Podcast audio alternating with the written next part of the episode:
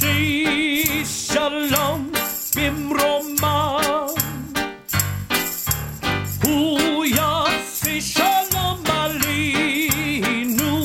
morning and uh, welcome to Jewish Faith and Jewish Facts. I'm Rabbi Stephen Garten speaking to you this morning from Ottawa, Canada.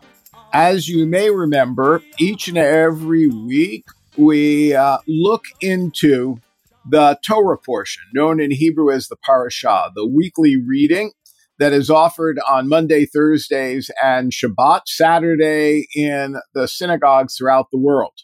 This week, the Torah portion is entitled Vayishlach, and he was sent, or he returned. We will discuss how we can interpret that. It is found in uh, Genesis 32 and is a rather lengthy parasha inasmuch as it continues to the end of chapter 36.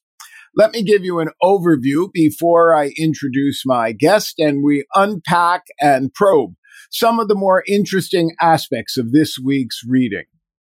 In this week's reading, the third of the three patriarchs, Jacob, returns to the Holy Land after a 20 year stay in Haran and he sends angels or emissaries to Esau, his brother, in hopes of uh, finding a reconciliation. The angels or messengers return and report that his brother is on the war path with 400 armed men. Jacob prepares for war, prays, and sends Esau a large gift consisting of hundreds of herds of livestock to appease him. That evening, Jacob ferries his families and possessions across the Yabuk River. He, however, remains behind and encounters an angel that the text uh, identifies as an Ish, but tradition tells us it's an angel with whom he wrestles until daybreak. Jacob suffers a dislocated hip, but eventually uh, overpowers his uh, super now creature, who in defeat bestows upon him the name Israel, which means he who prevails over the divine. Eventually, Jacob and Esau meet, embrace, kiss, seem to have a reconciliation, but part ways. Jacob purchases a lot of land near Shechem, whose crown prince is also called Shechem, but then the story turns somewhat violent as Shem abducts and has relations with Jacob's daughter Dinah. Dinah's brothers Simeon and Levi avenge the deed by killing all the male inhabitants of the city after rendering them vulnerable by convincing them to circumcise themselves in order to convert and for them to have a uh, official marriage with the daughter of Jacob, Dinah. Jacob seems unaffected by these events and journeys on. Rachel, his most beloved wife, dies while giving birth to his second son, Benjamin, and is buried in a roadside grave near Bethlehem. Reuben loses the birthright, which was his because of his uh, birth order, because he interferes with his father's marital life. Jacob arrives in Hebron to see his father Isaac, who later dies according to the tradition at 180. Rebecca also has passed away before Jacob's arrival. Our parasha concludes with a detailed account of Esau's wives, children, and grandchildren the family history of the people of Seir, among whom Esau settled, and a list of the eight kings who ruled Edom, the land of Esau and Seir's descendants. It is a Torah portion filled with uh, stories that you may remember from your childhood and perhaps a story or two that surprises you. With me this morning to discuss our parashah is Rabbi Paul Golomb the senior scholar and rabbi emeritus of Vassar Temple in Poughkeepsie, New York, after serving there as rabbi for 15 years. Rabbi Golomb is a graduate of Hebrew Union Jewish Institute of Religion in New York, and he has served as director of Hillel Foundations on university campuses, the Union of Reform Judaism Regional Director for Canada, and as well has served as a congregational rabbi. He has taught undergraduate and graduate courses in philosophy, classical and modern Jewish thought.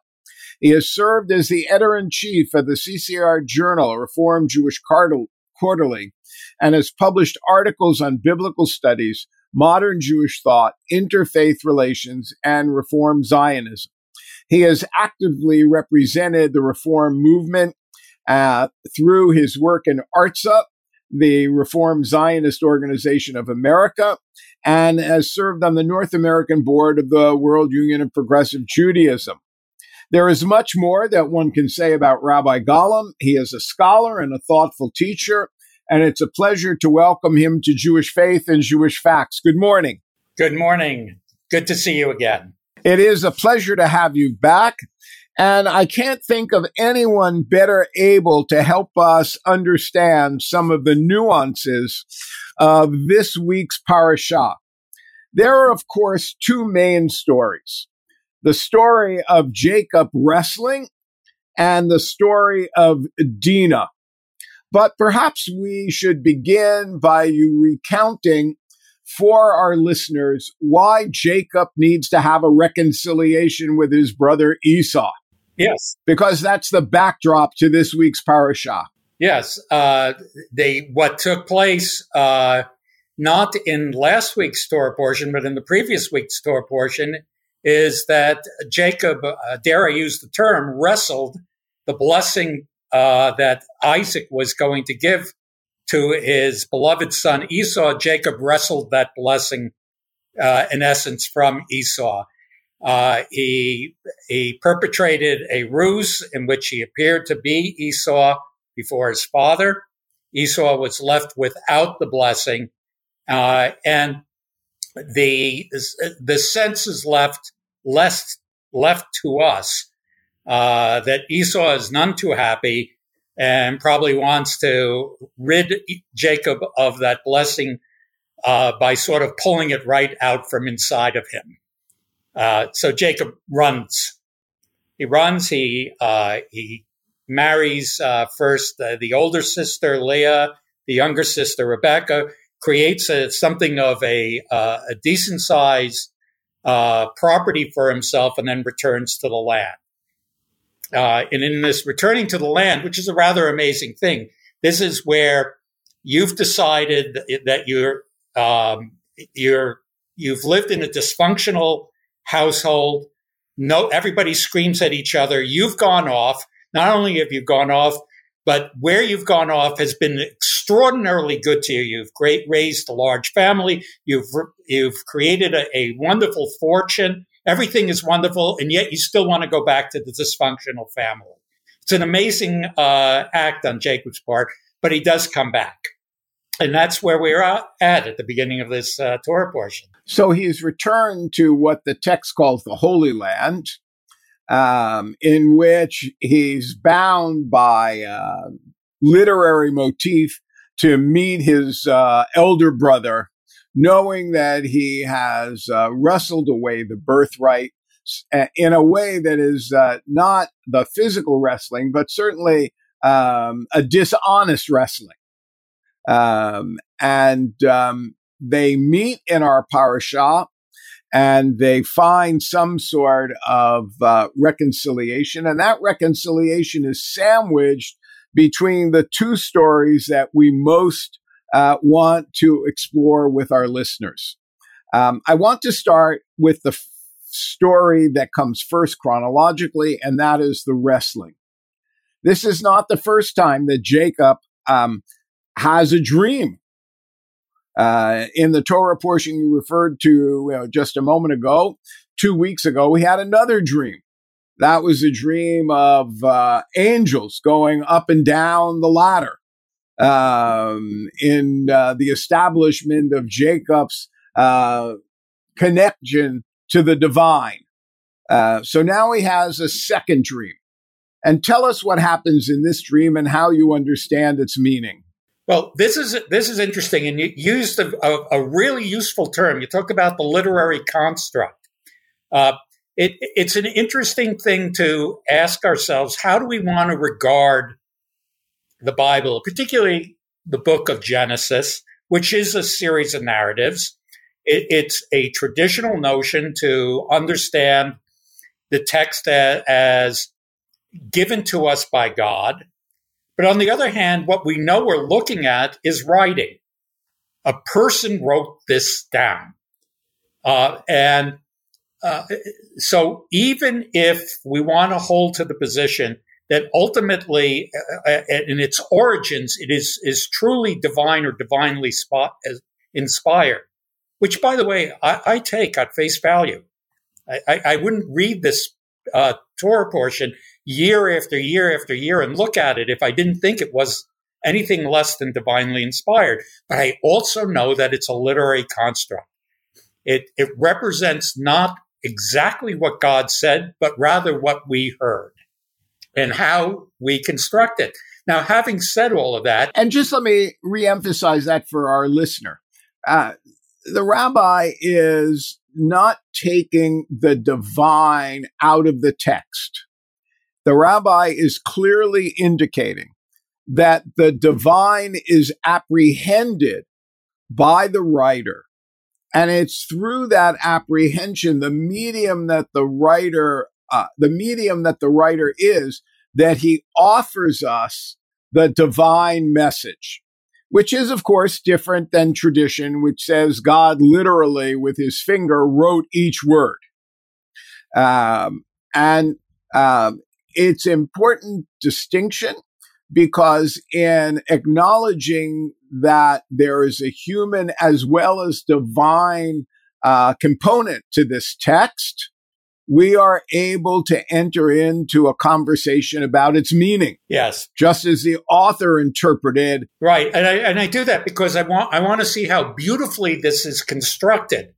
Um, there, we're in the third part of a three part saga. We had Abraham, we had Isaac, we now have Jacob. We know we've got this uh, three part saga and we see Jacob as reflecting and representing that which comes before him. Not the least of which in this particular story that we're encountering right now about the wrestling, in that he's going to get his name changed. After all, when we first enter into the saga, we have two individuals who are called Avram and Sarai. And at some point, God turns to them and say, you will no longer be Avram, you will be Avraham. And you will no longer be Sarai, you will be Sarah. Uh, it, here we get the same thing, a, a ch- name change. But this name change is rather radical. After all, Avram and Avraham are pretty close. Sarai and Sarah even closer. Uh, but to go from Yaakov, Jacob, to Yisrael, Israel, is a rather dramatic name, change name, uh, change in name. Uh, and uh, it, it, suggests that, and finally, when we get to two individuals who made an emigration from outside of the land into the land, had their name changed, then meet an individual who remains steady and constant on that land and therefore never has the name changed to a person who had to flee from that land but now returns and once more has a name change. And here's, here's our story. Now, you introduced the story as a dream, when you look at the text, it's not so clear. Help our listeners understand the confusion. Yeah. It says at that night, right? Yeah. Uh, so if we look at the exact wording of it, because you're correct, in the first episode, it's very direct that it says halam, that he dreamed. Yeah. Uh, and in this episode, it said that same night he arose, correct? And it simply says, after ask, taking them across the stream, he sent all his possession. Jacob was left alone, correct? Yeah. And a man wrestled with him until the break of dawn. So you you it's a dream-like sequence, but it's not presented as a dream. It, it's presented as if that that's what Jacob did.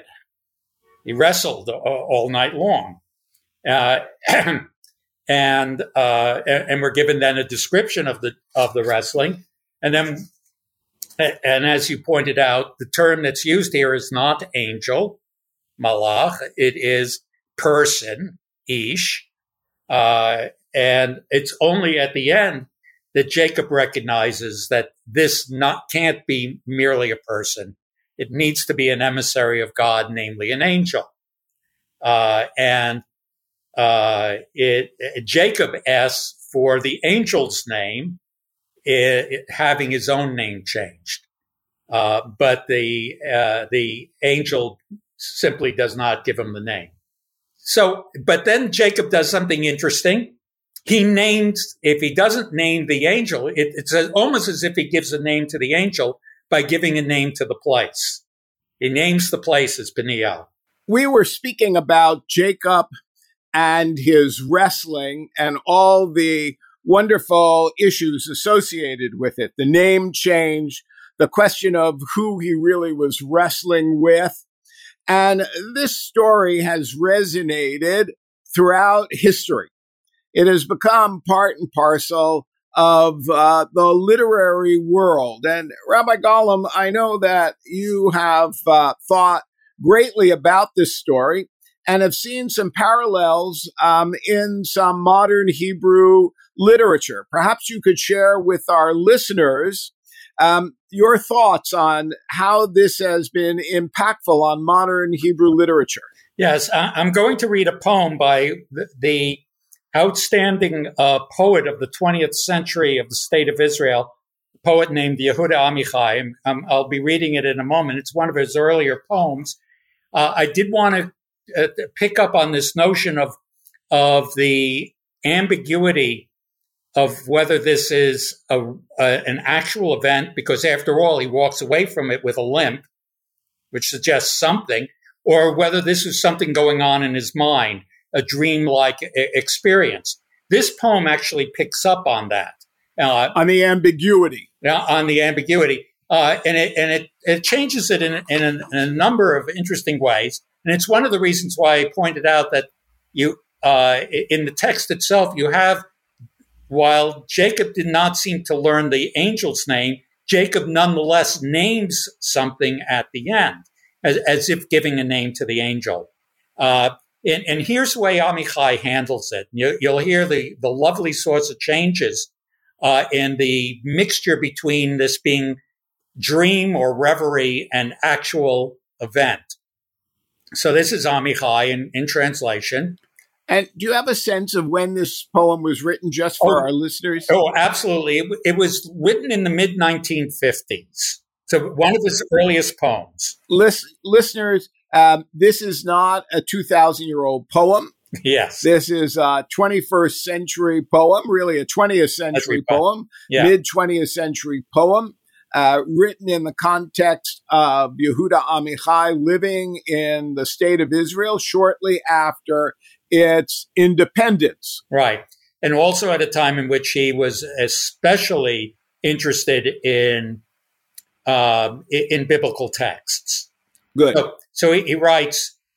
Here's the poem. Toward morning, she sighed and grabbed him so and defeated him and he grabbed her so and defeated her. The two of them knew that the hold brings death and restrained each other from naming names. But in the first light of dawn, he saw her body, which had stayed white in the places the bathing suit yesterday covered. After they called her suddenly from above twice, as one calls a little girl from her game in the yard, and he knew her name, and he let her go. Wow. So it's uh there there's so many ways to uh, enter into a conversation about this poem. Uh, certainly the fact that it suggests that it's both ephemeral, transcendent, but real. The concept of the wrestling as having an intimacy that is not a conflict, but of something deeper. And, and this is, by the way, picked up by medieval commentators who do raise the question exactly what's going on here. It is Jacob actually wrestling with someone, or rather, is he wrestling with himself?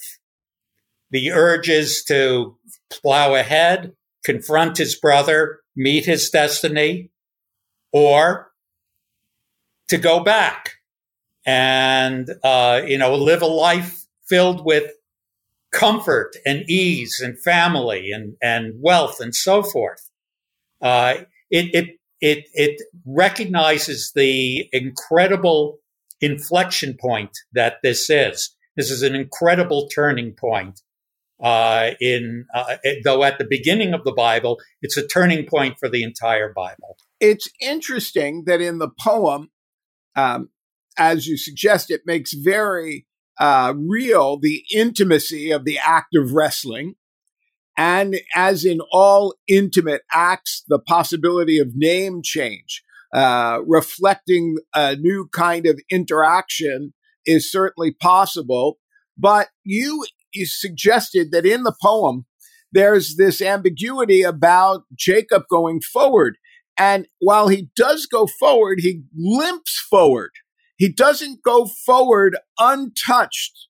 Yeah, that's fine. But I, I, I think that what's useful here is, is the, the notion of the intimacy, because that's then going to be picked up in the next story, the, the story of Dinah. Amichai um, emphasizes the intimacy between uh, the two participants in this wrestling match. Um, do you think he's got uh, a particular purpose in uh, expressing what in the text doesn't appear to be outwardly intimate in a very outwardly intimate manner. Yeah, yeah, I think he does that because that's in essence what happens.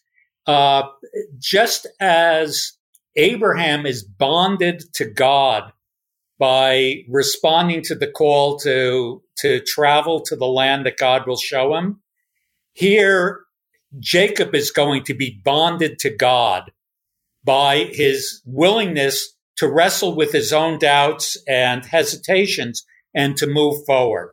It's, it's a, it, it's, it's making real the sense of bonding. And it's doing so by suggesting, I think, something that is an element of real life that h- how do you connect to the ones whom you love? Uh, that it, it, it is not just simply a, a fairy tale of bliss all the time, but there's an actual tension, a, a friction in the love itself, but it, it is a love. Uh, and that's what uh, Amichai is, is reminding of us, reminding us in, the, in this wonderful uh, way of depicting the wrestling.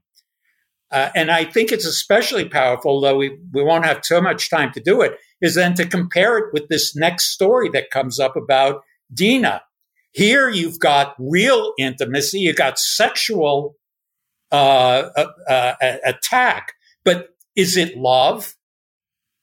It's something else, uh, and it it it uh, it suggests a, a uh, the two sides of what otherwise would be sexual intimacy. one that moves one forward, and the other one that cleaves creates a, a, a powerful sense of division. A division that is not merely between uh, uh, uh, how would I put it? Between uh, the um, the Shechemites and uh, Jacob's family, but between Jacob himself and his two sons, Levi and Shimon. The notion of closeness or intimacy and separation is so palpable in this Torah portion uh, Esau and Jacob have a moment of intimacy and then they go separate ways. Absolutely. Yeah. Uh, the angel or the messenger and Jacob have uh, intimate uh, encounter and Jacob goes on his way, but limps forward. Yes. And then the Torah portion really does conclude with this episode of the Shechemites and Shechem and Dinah. And though you're correct, we don't have time to uh, interface with the conver- with the parasha directly on it. The pattern continues. Dinah leaves the narrative after this story. We don't see her again. Yes. Jacob is um, somewhat ambivalent about how to respond to this. His two elder sons are not ambivalent at all, but they're punished for acting decisively. Right. Um, and the Shechemites, who tradition doesn't deal well with, but in the context of the text, seem to accept the invitation to convert in order to affirm what appeared to be uh, an ancient approach to love, perhaps more uh, aggressive than our tradition today uh, implies, and they are rejected. Yes. Uh, for their honesty or their uh, industriousness in wanting to support their leader, Shem. Yes. Coming forward, going away, division, space, and it all, of course, is the lead in to uh, the journey to Egypt. Yes, absolutely. It also, as, as you mentioned in the original summary, you've got three oldest children of Jacob. You have Reuben, who is alienated by his his own sexual indiscretion. Then you have Levi and Simon or Shimon, uh, who are uh, alienated in part, at least from Jacob, for their passion.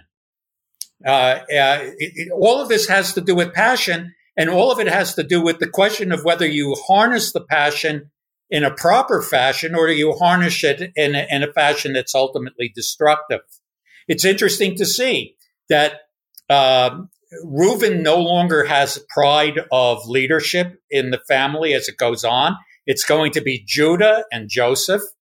That Levi never gets land, though he does become the priest. His his passion is is moved in a different direction, and Shimon essentially disappears right? He moves off stage uh, with Dina. Yeah, right. And in, in many ways is replaced by uh, Joseph's sons. Yes. Manasseh and Ephraim. Exactly. Exactly. I want to thank my guest this morning, Rabbi uh, Paul Golomb of uh, Rabbi Emeritus of Vassar Congregation, Vassar Temple in Poughkeepsie, New York, for helping us unpack a very challenging, challenging Torah portion. We only had enough time to really touch the surface of this very uh, deep and uh, I've used the word challenging, but I think it is a challenging Torah portion. Two stories that call out for uh, in depth analysis. So I thank you, Rabbi Golomb. No, it's always a pleasure. For Jewish Faith and Jewish Facts, I'm Rabbi Stephen Garten. You can hear uh, a broadcast of this morning's conversation on CHRI 91.1 you, FM. You can hear a podcast on the website chri.ca, and you can hear us on either iTunes or see us on YouTube. Shalom and have a good day.